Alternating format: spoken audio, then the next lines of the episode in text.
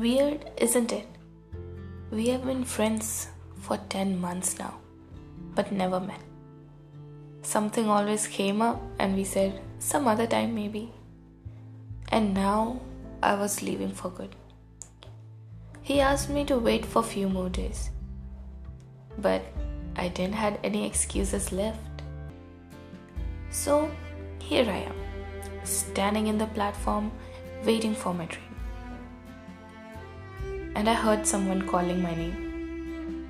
There he was, standing before me, struggling to catch his breath, and that's how we met. Hi, we said. The smile on his face was even brighter than I had imagined, and I wished for my train to arrive late. But it wasn't a movie set, and the train arrived just in time. Frown took over his smile, and I won't lie. I cursed my fate under the breath. His eyes glued to mine.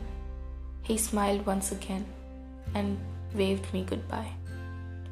Some other time, maybe, we said, and I left.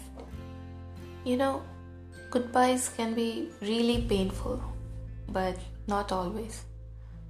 We are too scared to let go of something or someone that what if it slips away and never comes back? And these thoughts makes it harder to say goodbyes. But sometimes goodbyes are not always upsetting. Sometimes it leaves a smile for the beginning of new journey. And they were smiling because they knew there's going to be another journey ahead. Maybe not together, maybe that was it, or maybe that's more. They didn't know. They just smiled at each other and waved goodbye. Thank you so much for listening.